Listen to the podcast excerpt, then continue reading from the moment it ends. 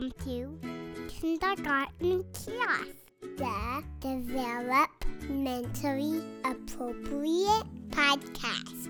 Hello, everyone, and welcome to Kindergarten Kiosk. I'm Lindsay. And I'm Kathy. And today we have a great interview with Kathy Glass, the author of The Fundamentals of Redesigning Writing Units. She's going to talk to us about practical strategies and best practices for improving the writing in our students. And she's got some really great suggestions. I think you're going to like it. All right, that sounds great.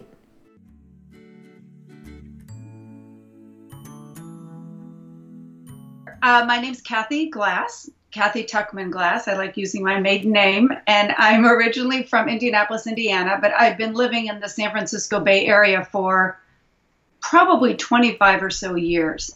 And um, I taught school for a long time, and then I ended up becoming a consultant, and I um, work with schools, kin- uh, kindergarten to 12th grade throughout the country, and I've been fortunate enough to write several books. So, all different topics on curriculum and instruction, uh, differentiated instruction, um, instructional strategies, backward design, curriculum and lesson design, using the backward design process, um, a lot on literacy, um, let's see, curriculum mapping, all sorts of topics. So, and can you tell us about your latest book and what it's called and where people can find it? Sure. This the latest book that I have done is actually part of a series. So the first book that's kind of the signature kickoff book is called The Fundamentals of Redesigning Writing Units. And it empowers um, teachers or curriculum designers to actually write, revise, or critique a unit of study focusing on writing in particular. So it's mm-hmm. using that backward mm-hmm. design approach and embedded within this book and all the books in the series. Each one is focused on a different writing type or genre. There's one on argumentation um, and a bit of an of opinion, but mostly argumentation. Then a book um, on narrative writing. Then there'll be a book on informational, and then on poetry. So my goal in all of these is for teachers to feel like they can create their own units, or maybe they've been handed a unit to teach writing and they can revise it and really have their own voice in it. So, embedded in each of the books are a lot of examples and tools and resources and downloadable material and assessments and rubrics and checklists and everything you need to create a comprehensive units unit um, using that backward design process and also um, even gradual release of responsibility and how we create lessons using some kind of a direct instruction model. So that's pretty much what it's all about. Yeah. And I really enjoyed reading your book about redesigning writing units, especially as a kindergarten teacher, because I feel like so many times I'm given a goal for my kindergarten students of where they're supposed to be and and and it's supposed to model where they're going in the future of their writing. And i really liked getting the whole picture of this is what they need to do this is what we're expected to do in writing and it really helped me take it apart to see this is how i get my kid there. I feel like I ra- said that in a very rambly way, but it was really exciting to me to deconstruct the whole process and then to take that process and see how is this going to work for a kindergartner who this is their first exposure to maybe writing a poem or writing a narrative. It was it was exciting and really informative. Oh, good. Well, that was my intent, so I'm glad I was successful with you and hopefully other readers. Um, and you talk about lots of different writing types and genres in the book. So, can you talk about some of those types and genres that we should be having our pre K and K and one and first and second grade students write in? Well, there's there essentially are these text types which are mm-hmm. overarching. So you have narrative, and in there you have um, fictional narrative and nonfiction narrative. There's descriptive writing. There's persuasive writing, which is your opinion and your argumentation. There's expository writing. So I would think that for primary grades, when you talk about opinion pieces, you would want kids to write about how what they think is very special or what they think their favorite is. So perhaps you would have them read a, or, or, read aloud to them several books by the same author, like David Shannon or Kevin Henkes or um, Patricia Polacco, and then um, your students can decide what their favorite book is and give reasons why. Or maybe it's a book review where it's one book that you've been focusing on and they decide um, to talk about. Um, of this book, my favorite part of the book was the character. My favorite part was a setting, etc. Or maybe they're doing a unit on farm animals and they choose their favorite farm animals, or why their parent or older sibling or guardian is, is special to them and why. So it could be an opinion piece or it could be an informational piece or an explanatory piece. So that could be a how to paper or it could be um, a direction piece. How do I get from my classroom to, to the office? It could be how do I tie my shoe? How do I make hot chocolate? It could be they're reading um, a book on senses and what sense is most important and talk about that. So it could be an informational piece, it could be um, a list that they make with pictures or drawings. And this, you know, depending on the grade and the readiness level of students, it could be a dictation mm-hmm. as well mm-hmm. as a writing piece and all different forms of writing. It could be a narrative, you mentioned that earlier. Maybe they're retelling a familiar fairy tale or they're retelling a fable. Perhaps they're talking about themselves and writing a narrative. Maybe they're doing a character sketch about themselves or another character with pictures and details, words, labels, sentences, paragraphs, etc. Does that help? Yeah, that does. And I, as you're talking about it, I always feel like in the primary grades, writing is so exciting because it's really where kids find their own voice and they feel so empowered by I have a voice and I can communicate with people by putting my voice on paper. And as you're talking about all the different ways we can have them write? it just seems like it opens up so many doors to so many different kinds of learners and so many different kinds of expression. And that's really exciting. Yeah, it is exciting. And it's great on the ground floor that you get them and can teach them the different forms of writing because each one is unique mm-hmm. in that they have their own structure and and characteristic elements. Even within that whole narrative text type, mm-hmm. there's so many different mm-hmm. kinds of narratives. You have fables, you have folk tales, you have animal tales. You know, well, fables falls into that, or um, the trickster tales. It could be a mystery. It could be a science fiction piece, etc. And all of those have their own special elements, even though the structure might be a plot. Mm-hmm. Yeah, and you talk in the book a lot about the steps in the writing process that we need to teach kids to be successful writers. Can you talk a little bit about what the stages in the writing process might look like in a primary grade? Sure. Um, well, we when we talk about the different stages of the writing process, we're talking about pre-writing, drafting, revising, editing, publishing, and reflecting. So when you're talking about primary, or really any grade, it's not unique to primary whatsoever, that pre writing, the student needs to be very clear about his or her task. so teachers need to be very transparent to state what the expectations are from the get go so kids aren't surprised later on. So the pre writing stage that clearness of task. So if they are writing a fable, they need to know what kind of animals they want as characters, what lesson they will teach. So you need to be clear about what that is so it guides their pre writing and every other stage of the writing process.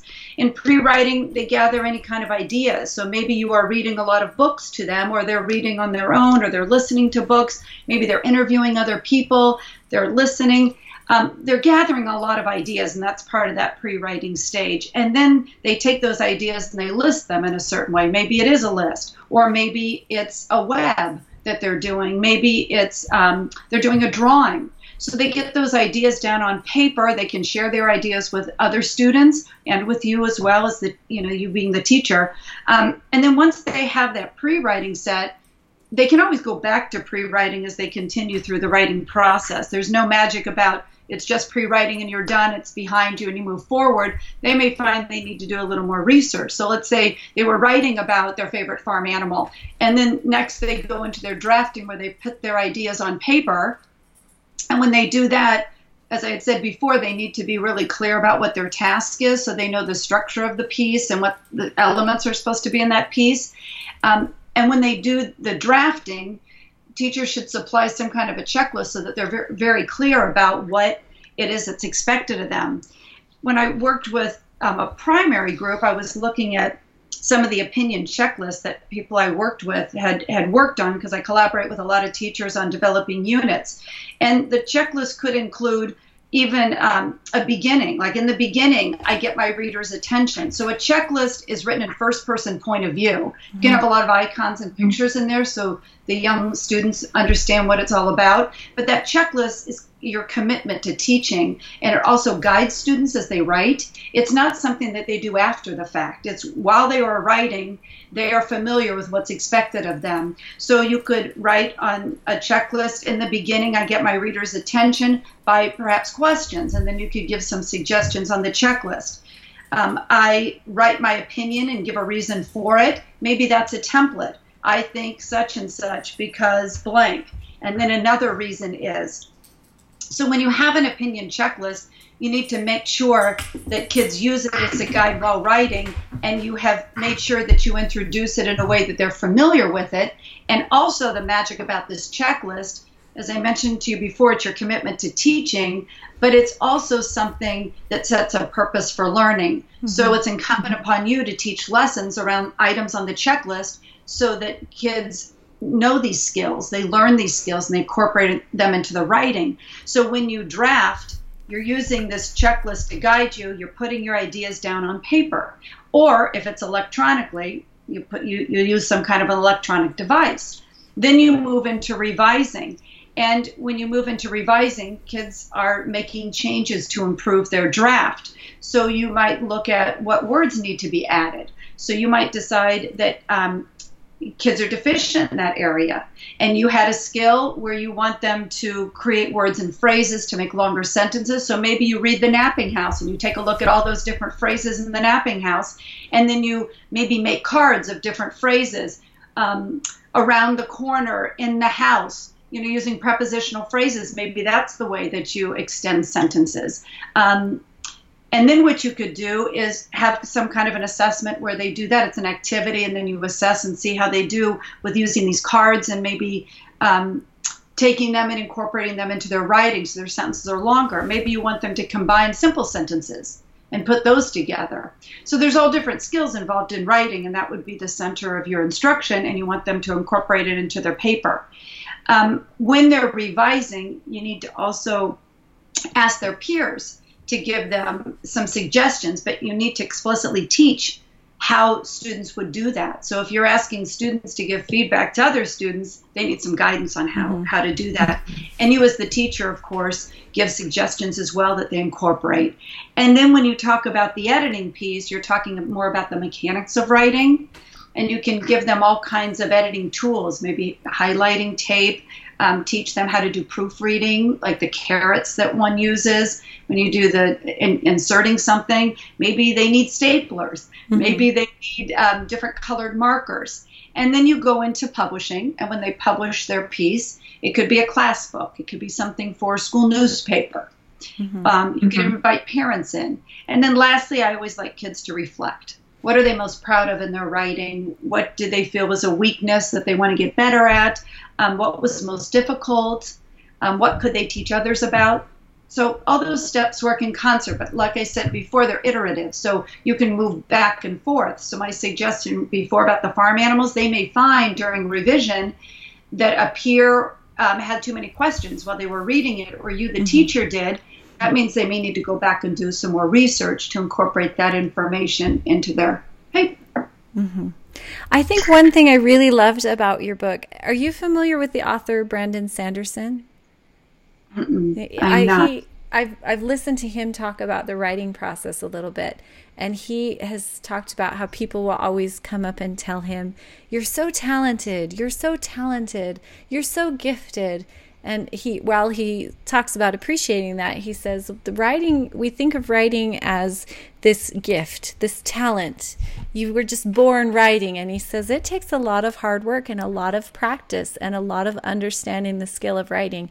And I liked your book because it really laid it out for kids of all the steps we need to do to get there and made it really explicit and just, and what a great gift to give your class of this is this is how we write and this is how we do it especially the checklists that kids can use while they're writing to ma- Right. make themselves good writers as they're writing. It's no mystery. It's all out there for them. I really enjoyed that. Yes, absolutely. Well, John Hattie talks about that transparency. Mm-hmm. He's he's the one who's uh, from Australia who's done like 800 plus meta-analyses, and it really is very. I mean, you as an adult, me, anybody, you want to know what's expected of you before you do anything that you're asked to do in a Mhm. workplace or, you know, a recipe that I'm asked to do. I mean, why is that a secret? Sometimes, and I know even in my early years of teaching, I didn't know that. I didn't know about backward design. I didn't know about transparency. I didn't know about setting criteria up front, making that criteria clear. You know, what are rubrics? What are checklists? How do we use them as, as instructional tools? Mm-hmm. So I would wait almost too long to tell kids what was expected of them. But if you tell them from the beginning of your unit of instruction what they're expected to achieve and how you are going to guide them through this process and you are going to assist them to be successful, it almost takes some stress off of it too. And, it, and there's mm-hmm. no mystery. It shouldn't be a mystery, right? Yeah. Well, and and even for kindergarten, I could see myself telling them this is a how to this is a how to writing we're going to do right now. This is what it looks like when we tell somebody how to do something. These are the steps. This is what I expect for you and even a simple checklist with smiley faces on it could work for them, but how much better prepared will they be when they have to write a how to essay later on when they know some of the nuts and bolts as far back as kindergarten. That would be amazing for them. Well, it'd be amazing for them and amazing for the teachers where the kids move into. right? They always love that. You know, what what do these kids come to me knowing? Mhm. And if you are really clear about your charge as a teacher and how you meet standards and how you instruct, then it really is helpful for the kids and those who instruct them as they move on because they your commitment helps them to move in learning progressions. Yeah. You mentioned backwards design earlier. Can you talk a little bit more about what backwards design is and what it looks like? Sure. A lot of people know about um, uh, UBD. Uh, Wiggins and McTighe popularized that. So the backward planning, what that entails is you know the end in mind, a bit about what I was talking about before. It's not a mystery. You, as the educator, know for, for a course of study, for a unit, for a lesson, where all your kids are headed. What are they all expected to, you know, know and do and achieve, and then what are the uh, particular steps I need to get there? So it's standards based because you begin. The first step really is looking at your standards, and we're talking about writing, so you think English language arts standards. But I would say to you that if kids are writing about a science topic or a social studies topic, you would want to pull in those content area standards as well. So you group your standards together, identify what's important in literacy and in content area if need be, um, and then you identify what your learning outcomes are. And learning outcomes are people talk about KUDs. And that means what do I want students to know, which is your K, what do I want them to understand, is your U, and what do I want them to do, which are really your skills. So if um, you were talking about, let's say, um, simile, I'm going to keep it small, just a um, one particular topic of many standards. So if you were going to do um, a simile, you would want kids to know the definition of a simile. You'd want them to know examples of similes. You'd also want them to know the purpose of a simile. So that would be your K part. What do I want students to know? And then your understandings are, are kind of lofty. It's written in teacher language. It doesn't have to be dumbed down for students and make it, you know, in kindergarten language. It's you as the professional to say, what do I really want my kids to understand? What's the essence of this particular piece of learning that I want them to understand um, really critically and, and holistically? So, an understanding for similes, you would use standards to create it, but you could say something like, um, writers invent similes to convey fresh insights that readers interpret to deepen and extend meaning. So, what I, I love about those essential understandings is it does take me a long time to write them, and I write them all the time. So, I don't expect teachers to off the cuff, like, you know, off the Uh-huh. top of their head. You have to really think deeply and answer the question why. Because so often, don't kids come to you and say, well, why do I need to learn this? And then you just said you came from parent conferences. I mean, how often do parents say, now, you know, I'm going to ask you nicely, but wh- why do the kids need to learn this? So sometimes we get that question from adults as well. So developing essential understandings really helps you to articulate why you're teaching what you're teaching. So I think those understandings are are very important. It's an intellectual exercise. It takes the standard and has you, you know, probe to say why. And you can mm-hmm. use resources to help you identify what that is. And then your skills all begin with a verb. It's what you want students to do. They're cognitive processes. So it's it's specific to a grade or a, a um, readiness level of students, but it would be in kindergarten. It's define simile, pretty mm-hmm. pretty simple. Mm-hmm. Write about a character using similes. It's what you want them to actually do. Um, and then we take those learning outcomes, and oftentimes we have guiding questions. So you could have um, overarching unit guiding questions. I divide those as your higher order questions, and then there's some drill down specific lesson questions. And your guiding questions frame your lesson. I mentioned to you before about your commitment to learning. So your unit guiding question would be how do similes enhance a piece of work? Um, and it is in kid friendly language. So if kids in kindergarten don't know it enhanced, then you wouldn't want to use that. But your lesson, it would frame a lesson. So it could be what is a simile? Um, and then it could be specific to what similes does a particular author use. Um, other questions, it frames instruction. It could be how do I create longer sentences or how do I combine sentences or what are the elements of a fable? What is a moral? So mm-hmm. your um, learning outcomes help guide you to those guide uh, to the guiding questions. And then you look at what is your evidence for learning. So what proof do you have as a teacher? That students are going to master whatever your skill is that you're teaching. So, are you going to observe something? Are you going to um, um, look at something tangible? What are they going to turn in? And of course, you have formative assessments as evidence. You also have summative assessments. So, what is that?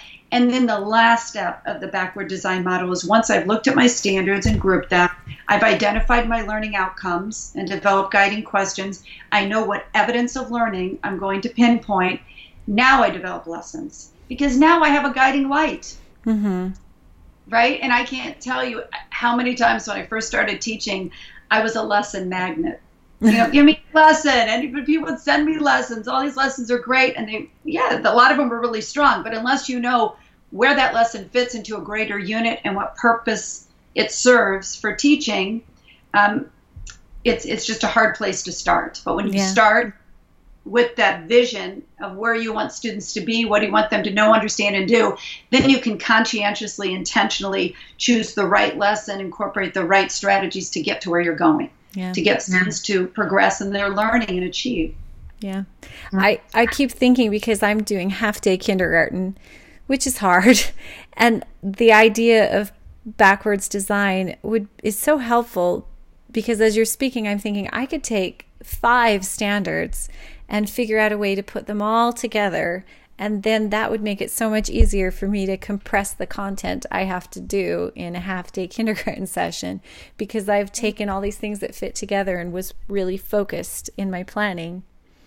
That's such a, a, key point because I think sometimes people think, oh, I need an essential understanding for each and every standard. Mm. Well, when you look mm. at your narrative standards, I mean, the five narrative elements, you know, elements of literature are setting, character, point of view, theme, and plot. So they work in concert with mm-hmm. one another. So it makes perfect sense what you said because you would combine them. I mean, you could have a guiding question that says, um, how do characters' actions drive the plot? Mm-hmm. So then, mm-hmm.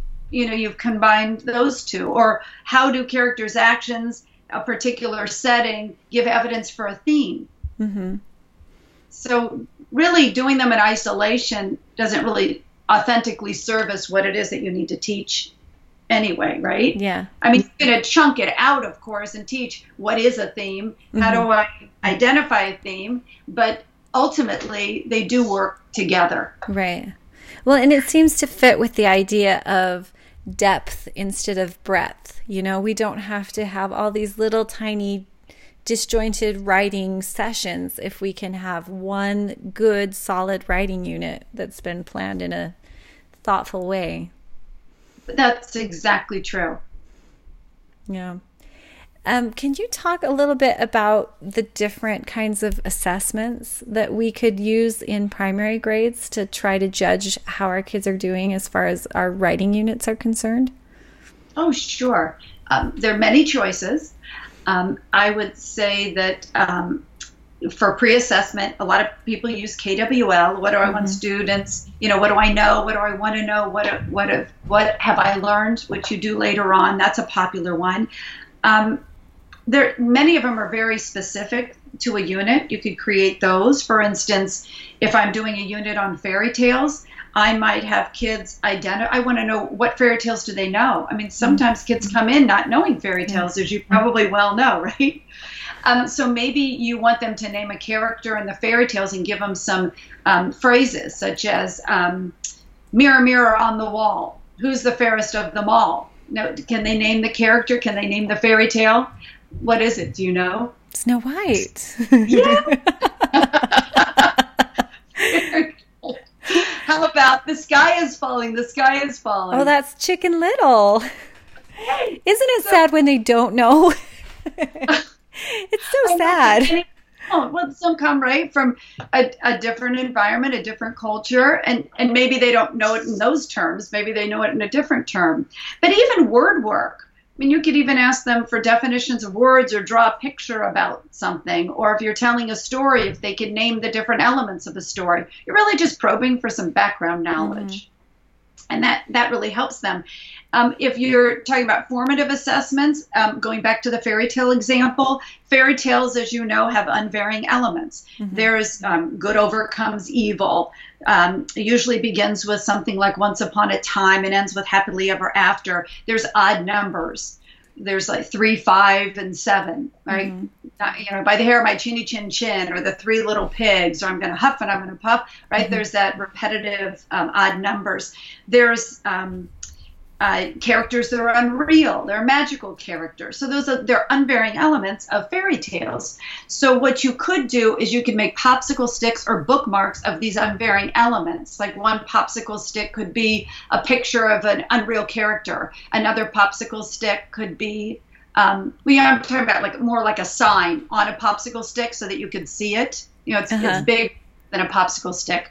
Um, it, and one could be um, you know, just once upon a time, the beginning of a story. So as you're reading, you give kids or pairs of kids that little sign on a popsicle stick, and as you're reading, they hold it up. So when you're reading and there's an unreal event that happens, you know, when the when the uh, pumpkin turns into a carriage, you know, they would hold up that mm-hmm. sign. So that might be a formative assessment, and then you observe how kids are doing. Um, you could have them um, use a bookmark. I mean, if they're readers, maybe mm-hmm. in 2nd mm-hmm. grade or third grade, maybe those, instead of a sign, that you've made them into bookmarks. Um, and I could send you some of those bookmarks if you wanted to use them in your classroom or share them with your readership or listenership. But you could do those bookmarks. And so a formative assessment could be as kids are reading or maybe they're buddy reading, they stick that bookmark. Each individual bookmark would be one of those elements mm-hmm. into the story that they're reading. Mm-hmm. And maybe it's not fairy tales, maybe it's a regular realistic fiction piece that they're reading, and you have one that says character, main character, or protagonist, if you want to teach them a big word, or antagonist. And they stick that bookmark in there, and then you walk around the room and you say, Show me where you put your bookmark, put your finger on the part of the book that shows, or maybe there's a picture that shows a picture of the antagonist or protagonist, and then they can show you evidence of where that is. So that's a formative assessment. Um, another thing you could do is the whole notion of what's believable and unbelievable. Mm-hmm. And kids mm-hmm. could maybe stand up when a statement is believable, or put a thumbs up when it's believable, or sit down when it's not. Um, if they're not sure, they can give you a fist, perhaps. So then you could create different sentences. So, like for a fairy tale unit, it could be um, a princess bites into an apple and falls into a deep sleep right? For years uh-huh. and years and years, not just at nighttime, right? Uh-huh. Um, or a prince invites people to come to the castle for a party. Well, that's believable. They have parties all the time at Buckingham Palace that we're not invited to. or a hen bakes a cake. So you could get a sense of do they know the difference between believability and, and and not. Um, and perhaps maybe there's oral story storytelling, so you could make picture cards. I know that they're out there that you could you could certainly buy, but you could also make your you make your own cards and clip art, and you could have. Um, a stack of setting cards and you could have a stack of character cards and a stack of events. And then kids you know each kid and sit in a big circle and um, one person starts with a typical beginning and then kids go around the circle and each contribute a piece to it. So there's so many different kinds of formative assessments. And then of course a culmination would be that finished piece that um, that you're working toward during the whole unit that opinion piece or um, the personal narrative or whatever that is. Mm-hmm. I love those. I am full of so many ideas right now. I just Oh, want to go and start planning a unit, really. Well, good. That's that's my intent to spark an interest, right? yeah, well, you've lit a fire under me now. I'm so glad. That's like the best compliment you could give me, right? it's true. you know, as a teacher, to say, "Wow, this lesson, this idea." Sparked me into a, a, another direction or expanded on what I already know. Because I do value so much. Any reader who comes to this book already has a great inventory of expertise. So I'm just really hoping to expand it and capitalize on it and make them be the best best they can be, right? Yeah. Well, and we all want to teach, we always all want to make our teaching as effective as we can. So it's really nice to have the tools to do that. Mm-hmm. So, Yeah, that's what I hope to do. Yeah. And I think you even have a discount for anybody listening to the podcast too, if they want to go get your book. It looks like yes. it's kiosk, promo code kiosk at checkout, right? Well, that's original. Because you're kindergarten kiosk. We're kindergarten kiosk. So if anyone goes to solutiontree.com slash fundamentals and enters promo code kiosk, that's 20% off. Terrific. Well, So- thank you very much. We'll link to that in the notes. And maybe if you can get those bookmarks to me, I'll link to those too. That would be fun. And actually, I'll, I'll send a couple things like that fairy tale I was Okay. talking about. That was a nice pre assessment that people seem to like. I'll send you a few things you can share. Okay, we'll share them. Thank you so much for visiting with me tonight. You're welcome. Thank you for inviting me. And I really did enjoy your book. And thank you for what you've done to light the fire under me.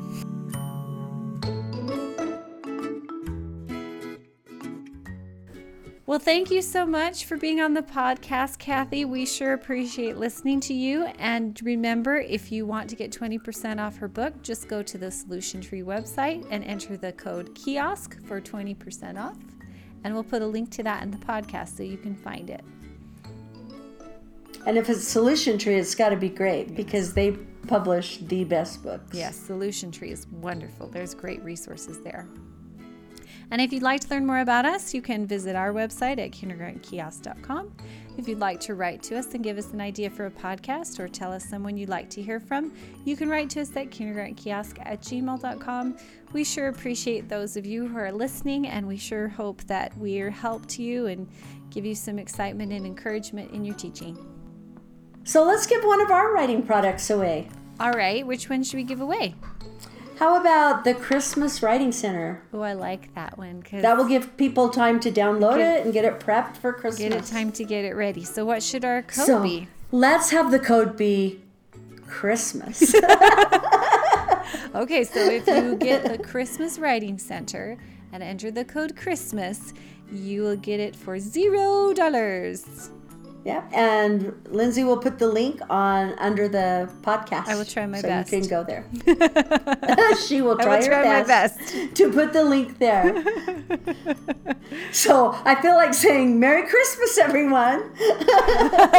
Merry Christmas, everyone. Although it's oh, it's not Christmas. but I would have every day be Christmas. but when you're a I could. teacher, you're always like four weeks ahead, aren't you? Well, it's nice to be way ahead. It's, you tried, to be. Or you're three days behind. yeah, that's true. All right, well, goodbye, Bye, everyone. everyone.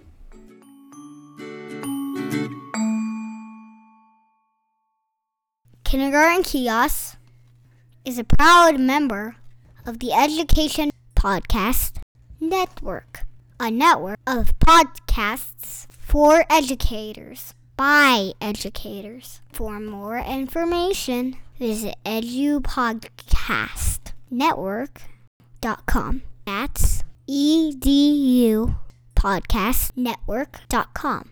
Now can I listen to it?